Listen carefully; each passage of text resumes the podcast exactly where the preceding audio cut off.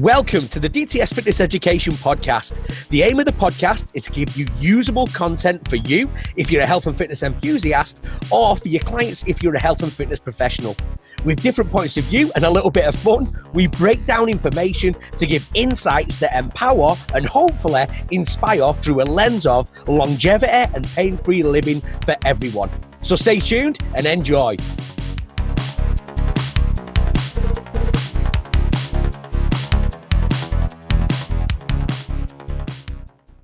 Welcome to the DTS Fitness Education Podcast. My name is Ben McDonald, and I'm here with Becky and Andrew Meyer. How are you guys? Great, yeah. Ben. Excellent. Uh, just so everyone knows, I'm I'm Andrew, and I'm Becky. Excellent. And if you're listening to this and not watching it, Andrew is the one with the deeper voice, and Becky's the one with the uh, with the higher pitched voice because they can't see what you're doing, Andrew. We are here for this episode to do our DTS roundtable and discuss the podcast that we've had in this uh, particular series, which was the um, How to Get Lean series. So, first off, let's just get straight into it. Let's start with Andrew. What was some of the key things that, or what were some of the key things that resonated with you, my mate? Well, you know what? I'm going to start with John Berardi. So one of the things that, that he that he talked about was a lot of people think of like, athletes are are the epitome. Everyone kind of looks to athletes as what what's the best of the best doing because athletes always have it figured out. And everyone thinks that to be more like an athlete, it needs to be more complex. But as John mentioned, the truth is that most of the time with athletes, things need to be more simple. And I really like that model. And it's something that we at DTS, you know, really agree with. We always talk about how the, the advanced skills are just the basics mastered. Yeah. And it was uh, Da Vinci that said simplicity is the ultimate sophistication. So the, the concept of simplifying to make something uh, more advanced really resonates with me. Nice. With John, it was a real eye opener when he said sometimes the way that we coach our clients can actually send the client the other way. You know what I mean? And we think that we're like, hey, we're giving them all this great information and everything's fantastic. And then, but really to them, it's just sending the complete uh, opposite way to the result that we want them to get, you know?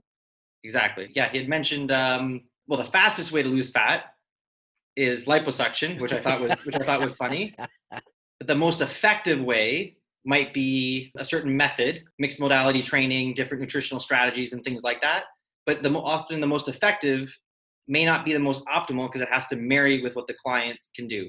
Uh, what we always say at, at DTS is the demand has to equal the capacity, and I think that's kind of what, what that's reflecting a little bit is whatever whatever demand that you're giving your client uh, to achieve their goal has to match with their capacity with what they're able to do uh, both with their lifestyle and with their current physical condition. Yeah, I like that, mate. I like that. And that's sort of all encompassing, eh? Yeah. Oh, yeah. Yeah. Fantastic. Baxter, the Queen of Beckingham. What really resonated with you, my mate? Oh, with uh, John Berardi. So I've always been a fan of precision nutrition. The information that they share to help support trainers has always been effective and very intriguing with John, like just to kind of echo what Andrew was saying, you know, what is the most, the fastest way to lose weight versus the most effective? And precision nutrition puts a lot of emphasis on behavioral coaching, right? That's their yeah. their main driver there. So focusing on what is effective and you know you have to understand what is actually going to work for the client what are they willing to adhere to um, and be consistent with because it may seem that a specific plan that you have in mind that has worked for numerous clients in the past has always been effective. You might come across a couple of clients, it's definitely not going to be effective. Yeah, and do you know what? I think that personalization carried across. Mm-hmm. Like pretty much everybody who came on was like, "Oh, it's got to be personalized." So the person, that, you know what I mean? It, it sort of carried across straight through the entire series. I liked how he used he kind of used the, the phrase lifestyle engineer. Yes. That was a powerful term, I think. Cool. As far as John goes, thumbs up. He had some great stuff, resonated. Excellent. Uh, ben Pratt, he's got a fantastic name because he's called Ben, right? For me, this was um, an excellent, excellent one. What resonated with you on that? Yeah, so so you mentioned the the quickest way to get lean was consistent behaviors, uh, but you have to look a layer a layer beyond that in terms of what can be impeding the behaviors. And he talked a lot about appetite. And I, think that's great. That's something that in the lean body coach course that we talked a lot about because appetite seems to be the one thing that people don't realize is often getting in the way of their of their results. There's, the whole, there's this whole relationship between hormones and how and everything's regulated. A lot of people think that um, you should just be able to not eat something, um, or you should just be able to naturally stop. But what they don't realize is all your hormones that are that are made or they're there to help you stop eating don't work that well in terms of helping you to stop eating. They work very very well to prevent you from from dying of, of starvation to help slow everything down. But they're not that great at preventing weight gain. It's a very asymmetrical relationship between the two. And what a lot of people don't realize is one of the biggest things is actually its flavor. The better something tastes, the more of it you will eat. So when he talked about the the behavior, a lot of the things behind the behavior are the types of foods that are around you. You know, if you're you've got a box of, of Dunkin' Donuts, the chances are you're going to eat more of them. Dunkin' Donuts. Mate, I, I was like... just that was just a reference. I don't eat Dunkin' Donuts. I'm a, I just was I was trying to think of a box of donuts. Krispy Kremes was what I was going for, but I couldn't couldn't remember the name. yeah. Krispy Kreme, Dunkin', they're all, they're all donuts. You know what yeah, I mean? I'm I'm a I'm a pizza burger guy if I had my choice, but yeah, I know a lot of people like sweets. I feel I feel you, the man. Is, I feel you. Flavor, flavor is where it all goes wrong. Yeah, I, do you know what with the with Ben? What really resonated with me was he sort of flipped everything on its head. Eh? It was mm. like in his hierarchy, the number one thing you need to look at is sleep. Yep. Second thing was diet. Third thing was stress. The last thing was exercise. And the way that you sort of broke it down with like, oh, if you think about it, you spend six to eight hours every day sleeping. If you look at it purely from an amount of uh, time spent on each of those components, then sleep is where the biggest sort of bang for the buck is. And I was just like, flipping heck, you know what I mean? We focus on all these different areas, like we focus on smashing people like uh, sort of inherently as yeah. trainers yeah. and be like, get in the gym, like really smash it out, and then go home and eat a lettuce leaf. You know what I mean? But to look at it from that sort of flip side, where it's like, you know, sleep regulates all your hormones, a couple that with your stress. It's like, uh, as you were saying about all these different hormones that we have, people a lot of the time sort of skip that and look at purely, purely that calories in, calories out, which mm. obviously plays a huge component, but you've got to look at the flip side as well a little bit sometimes. Yeah, yeah, no, absolutely. The one thing uh, that res- really resonated with me with Ben is somewhat of what you were just saying, Ben.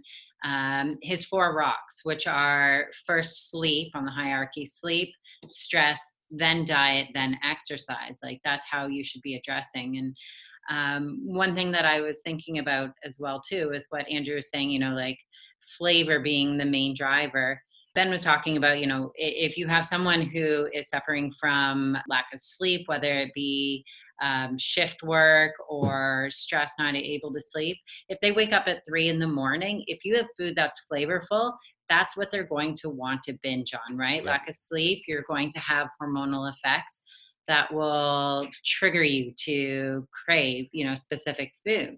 Uh, if you were to wake up at three in the morning, you're not going to be looking for a steak and broccoli, right? You're going to be looking for a bowl of cereal or Andrew's Dunkin' Donuts, whatever, right? Those are the things that you're going to be focusing on. So I, I think it's about managing your environment and what you have in your environment, as well as focusing on those hormonal imbalances that could be affected by sleep. Yeah, controlling what, because if it's not there, Bex, you can't eat it, eh? Yeah, and you're not going to have any sort of guilt associated with eating like steak and broccoli at three in the morning if that's kind of what you need. The better it tastes, the more you'll eat too. Yeah, no, for sure. Yeah. Um, you guys are both saying like the the hierarchy really resonated. I, I absolutely agree that, that people underestimate the power of stress and sleep. I think some people uh, lean on stress a little bit too much. I'll hear somebody say that uh, the stress is getting really getting in the way of them uh, losing weight, and it's not that it gets it's a it's a factor it's not a cause. So how stress works in, bo- in both sleep and recovery is how it really affects your um, or how it can affect your metabolism. So the mistake that i see a lot of trainers make is they think that energy output is linear. They seem to think that if you need uh, a baseline of 2000 calories that anything above 2000 calories is just making you more efficient. So if you eat less than 2000 great. Uh, it'll help you lose weight, right? If you do more than 2,000 calories or more activity, the more you do, the better. The, what actually ends up happening is the less you eat and the more you exercise, which is essentially a stressor, you actually hit a point of kind of diminishing return where your body can actually only produce so much energy. It's it's the number is actually finite. It's not continuous. Yeah. As you start reaching an upper limit, the whole demand versus capacity, you actually start revving your metabolism down and you start pulling energy from other essential things to feed the exercise and also run the caloric deficit. So that's why often, you know, uh, we see it a lot with with female physique competitors where they'll lose their period. People complain about having a foggy brain and things like that. A lot of the essential skills that they need or essential functions um, start to diminish because they're actually not recovering or sleeping enough, and actually they're doing more harm in that the body's not functioning, they're not functioning optimally, and the, the results aren't really getting better. They're not getting more result. It's diminishing return. So the, the, essentially, the juice isn't worth the squeeze after a certain point. Yeah. And the more you, the more sleep you get, the more juice you can get out of it. The less stress you have, the more juice you can get out of it, and also controlling, you know, kind of the the amount of deficit there. I know this may be a complicated or, or could potentially lead to a very complicated and complex answer, but is there any is there any sort of rule of thumb or easy way, Andrew, for the people that are listening, where you can actually say that's my threshold? So there are there are definitely things that you can do. So actually, heart rate variability is an awesome tool. It's just harder to get access to. So there's different monitors out there where you can measure somebody's heart rate variability, which is just the time between um, heartbeats. So the greater the variability, it means the more dynamic you are, and the better the better you can handle stress. The less time, it means that you're actually tapping too much into your into the stress response to be on a, almost on like a rhythm. So that's something that works very, very well. It's a little bit harder to get a hold of. It's becoming a little bit more popular. I mean, other than that, it's essentially the the how do you feel today journal, yeah. right? Where it's you know, am I sore? How's my sleep? Am I am I sensing sugar cravings or something like that? Yeah, the self reflection journal with a subjective method as well, like that. I think that's nice and easy, straightforward. Um, yeah. And if, if a client says, "Oh, do you know what? I'm feeling shattered today," it takes into account not only the physical but the mental aspects as well. You know what I mean? And Definitely. the emotional side of things. That's cool. Excellent. Thank you for that, my mate. Cool. So let's let's move on to the uh, to the next one in no specific order. What resonated with you as far as Dr. Marc Bubbs, aka Bubsy? Yeah, uh, one thing that kind of stuck out with Marc is the approach that athletes take.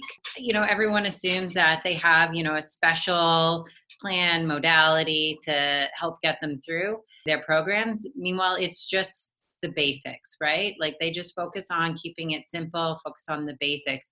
And that's what majority of the people need to do as well too. You know, when they're looking at fat loss, when they're looking at nutrition management, just keep it simple and just focus on the basics. Yeah, do you know what? I think that's key, eh? Because it's like everybody's like, oh, if you do this new diet or if you do this new blah blah blah, this and that and the and everything's like shiny and new, and people are like, oh, and they jump like magpies. They jump from one thing to another thing to another thing to another thing. Exactly. But you never really know what actually works because you've not given it the chance to actually work for you. You know what I mean? Yeah, that's exactly it. And there's always going to be new fads, or there's always going to be some complex uh, equation to, you know, like how to lose weight or how to get in shape. But it really is simple. It's just about monitoring and being consistent. Nice. And what about for you, Andrew? I'm, I'm a big fan of, of Marc's. Marc and I have known each other for a little while now. What I love about Marc is, is Marc's a naturopath who, like Becky was just saying, re- really boils it down to the essentials in terms of what gets the biggest bang for your buck what needs to be done to get the result that you're that you're looking for. I like that he you know brought it back to the the calories in calories out but also the context still matters. Uh, i think that that's an important thing to for people to understand. You know it you do still have to satisfy that that equation the, the law of thermodynamics but there's some extra things there that still matter as well. He also mentioned that the more weight that you have to lose the more weight that you should lose initially yeah. Uh, so if you're somebody who's only looking to lose the last 10 pounds, you don't need to be so hard on yourself. It's a lot tougher. And if you're somebody who has a lot of weight to lose, the good news is you're set up to get good momentum. And momentum is really the key for having a successful a successful weight loss strategy because success feels good. So as soon as you start feeling some momentum, it's easy to stick to the plan and become more committed. I like that momentum. If you start losing that weight initially straight off the bat, you're like, oh, I've got this. And then you Yeah. start to, hey, I'm looking good, I'm feeling good. And it sort of carries you through the rougher times to come, you know what I mean? Because everything's going to slow down at some point, you know? they say with the uh, I always hear the the Apollo rocket reference. So essentially, you know, so these numbers are, are variable, but you'll get the you'll get the point. Uh, when they first went to launch to the moon, it was something like half the fuel, 20% of the fuel was used in the first two or three or 10, 10 miles to get out of the atmosphere when it was a like a 2000 or 2500 mile trip. Just to just to budge and get off the ground, use the vast majority of the fuel and then the rest from there was just mom- was momentum. You still had to use energy, and it was still it just still took work. But if you can just get it going and get the momentum, that's the real powerful part. It's the hardest part, but it's powerful. Nice. So just think like I'm like a rocket ship just waiting to blast off. Get yeah, just get off the ground. And it gets easier. Yeah, yeah. Excellent, mate. Excellent. Uh, last but by no means least, how did we feel uh, or what resonated with uh, Kyle Riley, the Mancunian lad who's living in Australia? the one point when Kyle's talking about chronobiology, specifically being able to identify if somebody's more of an early bird versus a night owl, right? Yeah. And how you can really cater to uh, success for them by identifying, you know, like proper eating habits and training times. You know, I think a lot of people try and force specific training times in because they think, well, nope, this is the best. Fasted cardio first thing in the morning is the way it's supposed to work. But if you're a night owl, that can actually cause your cortisol to rise even more and it could make it you know less effective for you so being able to take the time and identify you know who your client is and what specific time of day for their nutrition habits or their workout is actually going to be most effective for them. And it's interesting because a lot of other professionals uh, for example daniel pink are um, relaying that sort of uh, modality, you know, chronobiology, and how is it most effective for an individual, right down to when is the most optimal time to have a meeting at work when people are actually going to be attentive and most effective in their work, right? So it carries over to a lot of other areas of our life, um, not just our nutrition and training and, you know, fat loss, but a lot of other areas. Do you, do you want to elaborate for uh, for the listeners who Daniel Pink is? Yeah, so Daniel Pink is a author that focuses on. Uh, I'm trying to think of his last book. So when that's when he focuses more on the chronobiology of individuals and when is the most optimal time to do different aspects of life, whether it be career changes, whether it be your work schedule to become more successful in life. That's where I first started to learn more about chronobiology, and so I found it interesting when uh, Kyle was talking about the same uh, sort of effect that it can have on individuals with their nutrition and training. That that's a great nugget. If you if you're a little bit of an entrepreneur or you like efficiency, Daniel Pink's book is kind of from that perspective. It's all about the the art of timing. And chronobiology is a big part of that. Nice. And what was it called? When? Just when, When. yeah, when, When. by Daniel Pink. Easy. That's easy to remember. For me, Kyle used a couple of great analogies, and there's lots of variation between the different types of people and different chronobiology and epigenetics and all this, that, and the other.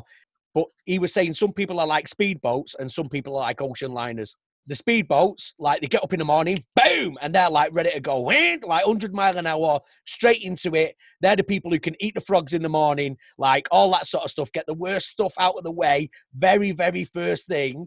But they tend to be, interestingly enough, a little burnt out by about five o'clock, right? Yeah.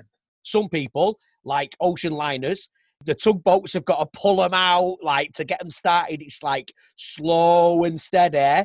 But then once they are going, it's you cannot stop them. You know what I mean? I found it interesting when he was like, if you try and get a speedboat to do what a, an ocean liner does, oh mate, like you're never going to get anywhere, so, and vice versa. So another good nugget. Uh, this is taking it from Daniel Pink's book. When you're a speedboat, some speedboats, it's good if they they have to recharge, right? Because they're sprinters. Yeah. Um, so we talked about the concept of, of, a, of a midday siesta and how some gene types do much better with a kind of a midday nap. You know, I think there's another book out there, uh, "Take a Nap, Save Your Life." Um, so, but he, he gave this great strategy called a nappuccino. So essentially, what you do is you have coffee for the sake of the of the caffeine, right? So it's not about enjoying the coffee or drinking it slow. You might have a shot of espresso or a quick Americano, slam it down. It's going to take about, depending on, on, on how fast you digest, 20, 30 minutes to kind of start to hit your bloodstream when the caffeine starts to lift up. So you slam the coffee, lay down, put your eye mask on, and you have to give a rest for about 25, 30 minutes. And then right when you're done your little nap, the caffeine's starting to help kick you up. You get up and back at it. When you've had your little nappuccino. Your nappuccino. Your nappuccino. I love it, eh? Nappuccino. Yeah, yeah. That's brilliant. I like that. I might go into Starbucks and ask for one. Do you reckon they make them? Can they have a nappuccino? yeah. Well, they, they don't sell the they don't come with the hammock, but if you can find a hammock and a tree, you can get a nappuccino at Starbucks. That's a fantastic idea. If you're a speedboat, maybe a nappuccino's for you. But if you are a cruise liner, no nappuccino for you. Exactly. You don't need it. You don't need I'm it. not a napper myself. I would be a complete bear. I'd sooner just keep going and go to bed when I go to bed, right? But I can get through the day and do what I need to do. But I, I'm definitely not super, super ambitious in the morning. I'm not eager to get up early. I'll say that. I'm quite a morning person, you know what I mean? So I, I think I'm I'm good with that. I get up, I'm like, woo, I'm ready to go, and then, uh, but I'm still ready to go later on anyway. So I'm, I don't know what's going on. Fantastic.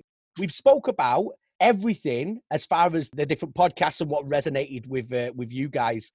One last thing that I want to ask you. I know that um, Andrew, you you designed and developed the body transformation specialist, which is a combination of lean body coach and uh, hypertrophy, along with a, a, a bridging course in there as well. Becky, I know that for you, you're going to be heavily involved with the mentoring side of, of that program. And Yeah. just so that the listeners know, like uh, both of you guys were uh, competitive figure athletes. Uh, Am I saying that right? And were you figure athletes, or am I completely like you're like no, we were Well, I bodybuilders? was. Yeah. yeah, yeah. I, I, I generally say like physique, physique athletes is how I. Yeah. Because My physique's all- apologies. all- well, I should say the word, the term physique is all, it's all encompassing. It's fine, Ben. Figure. I, hey, man, I'm a figure. phys- physique, I'm fine with it. physique. No, because it's it's more for the people that are out there. I'll be getting emails like, "You said figure athletes is physique." You know what I mean? So physique athletes. Did you have any points on top of what has been discussed in the podcasts that you think would resonate with people who are listening? an, an underlying topic that we that we heard a lot from everyone was the, that it's all about simplicity and everyone's always looking to make it more complicated so when you start getting into a lot of the, the hormonal stuff i remember like kyle talked a lot about individual individuality and, and how much that matters and he's he's absolutely right. But when you start getting into into that end you have to make sure that you've taken care of all the basic stuff first in terms of the calories in calories out your food um, sleep everything else that, that we've talked about. People get obsessed when they start thinking of the higher levels that they need to spend more time working on these these these advanced things but these advanced things often have the smallest margins Yeah. by margins i mean you know return return on an investment so people spend too much time and effort trying to optimize the smallest margins so focus on what the biggest bang for your buck is i think it was the the pareto principle which is the the 80-20 rule Yes. what 20% can you do that will give you 80% of your of the result you know really focus on that and, and honestly you can those basic principles get you lean I think that is an excellent way to finish it. Just focus on the basics, and that will get you lean. That will get you lean. Right, Baxter. This is serious now. Questions that matter. It's questions that matter time. Who would win a fight between a great white shark and a saltwater crocodile, and why? Saltwater crocodile. And why, Bex? Why? You've got to back it up. Because they're water and land reptiles. Oh. So they could oh. easily drag the shark on land and they still have an advantage. do you know what? Nobody has said that, but I like that. I like that. Drag it up on land, eat it, or kill it and then eat it. Yep. Where the great white doesn't have that advantage. Water is its only advantage. Fantastic. There you go. What do you, Andrew's like? Ah, yeah, that's my wife. Nice one. All right, guys. Thank you very much for for uh, for coming on and giving us your uh, little nuggets of information and the things that resonated with you from that that particular series. yeah thanks for having us ben Thanks, Ben. No problem. I'm going to finish it with a go. Andrew and Becky Meyer. that was the DTS Fitness Education Podcast. You can follow us on social media or visit us at dtsfitnesseducation.com for more knowledge applied.